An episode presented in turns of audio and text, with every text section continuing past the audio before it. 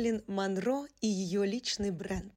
Когда она с вами говорит, вам кажется, что вы лучший мужчина на свете. Да, именно так говорили о Мерлин ее современники. Взгляд и манера речи Монро – это ее визитная карточка, личный бренд, как бы мы с вами сказали сейчас. Но очень интересно, что при жизни Мерлин люди были уверены, что она не обладает никаким актерским даром, что она всего лишь куколка. Подобные оценки чрезвычайно обижали актрису. Но спустя годы стало совершенно ясно, что впоследствии ни одна актриса не смогла превзойти Мерлин Монро в создании ее образа, полного неотразимой обольстительности и женского обаяния, перед которым не в состоянии устоять ни одно мужское сердце. Ну и между нами говоря, и женское тоже. Женщины всего мира стараются подражать ее манере голоса. В чем же ее секрет? Давайте об этом поговорим подробнее. You're so strong and I'm so weak. And when you look at me with those big blue eyes, I just, I just... У Мэрилин Монро есть манкость, обаяние и ментальность. Иногда человек вроде бы и неинтересный, а выходит на сцену и становится красавцем. Например, Жан Габен. Он был не красавцем, но когда появлялся на экране, то все были влюблены именно в него. И Мэрилин Монро природы дано много обаяния, гармонии тела и взгляда и голоса. И главное, что это было у нее в уникальной пропорции. И это очень важно, друзья мои, потому что взгляд, голос и тело не могут существовать друг без друга. Актеру не обязательно иметь роскошный, громкий голос. Он должен уметь управлять тем голосом, который дал ему Бог. Хороший голос не всегда бывает кстати. Иногда он заглушает и подавляет что-то очень важное. У Монро был голос, который был всегда кстати. А еще Монро говорила с придыханием. Из-за этого ее слова казались более интимными. И казалось, что будто бы больше вообще никого нет на белом свете, кроме вас и ее. нужно обратить внимание на подачу Мерлин. Ее голос не мог существовать отдельно от взгляда. Это два важных фактора, как я уже говорила. Они дополняют друг друга взаимно. Попробуйте сказать с придыханием ласковые слова «но», взгляд и пластика будут выражать пустоту, а может быть даже злость. Но попробуйте нахмурить брови, напрячь все свои мускулы на лице и проговорить какое-нибудь ласковое слово вашему мужу или ребенку. Я не думаю, что у вас получится это хорошо. Так вот, Монро работала с преподавателем по технике речи. Она хотела избавиться от заикания. Педагог посоветовал говорить немного шепотом, аккуратно, что повлияло на весь ее будущий образ. Но надо заметить, что этот хриплый грудной звук Звук Мерлин использовала только при встрече с журналистами и камерой.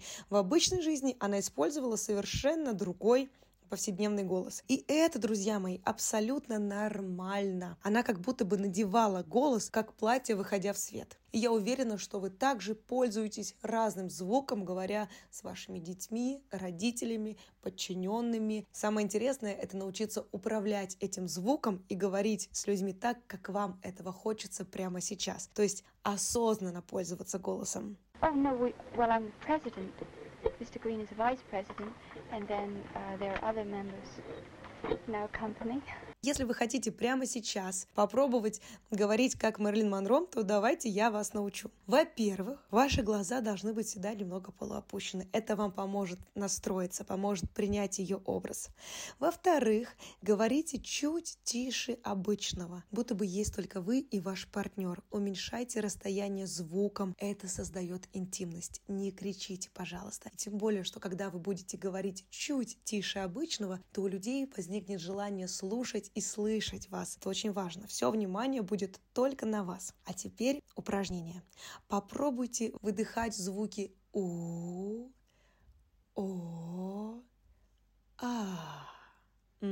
Постарайтесь сделать это очень плавно, красиво и медленно, будто бы вы лесная нимфа или лесной бог, если вы мужчина. Попробуйте, не бойтесь этого звука, не бойтесь этого придыхания. Если вы так сразу же со всей силой и с нахрапом возьмете у, о, а, получится резкий, грубый звук. Нам этого не нужно. Мы хотим научиться говорить как Мерлин Монро, поэтому больше выдоха. И к этому выдоху добавляйте звук у, о, а. Я могу сказать вам «Привет, меня зовут Настя», а могу сказать «Привет, меня зовут Настя». Уже совсем другое звучание, в зависимости от ситуации. Пожалуйста, пробуйте, у вас обязательно это получится. Я вам дам еще одно упражнение, которое поможет углубить ваш звук. Если вы хотите придать немного сексуальной хрипотцы ваш голос, то используйте это упражнение. Первое, вытяните губы в трубочку, следите за тем, чтобы они не раскрывались. И издавайте звук «м», как будто бы вы сейчас медитируете, как ом.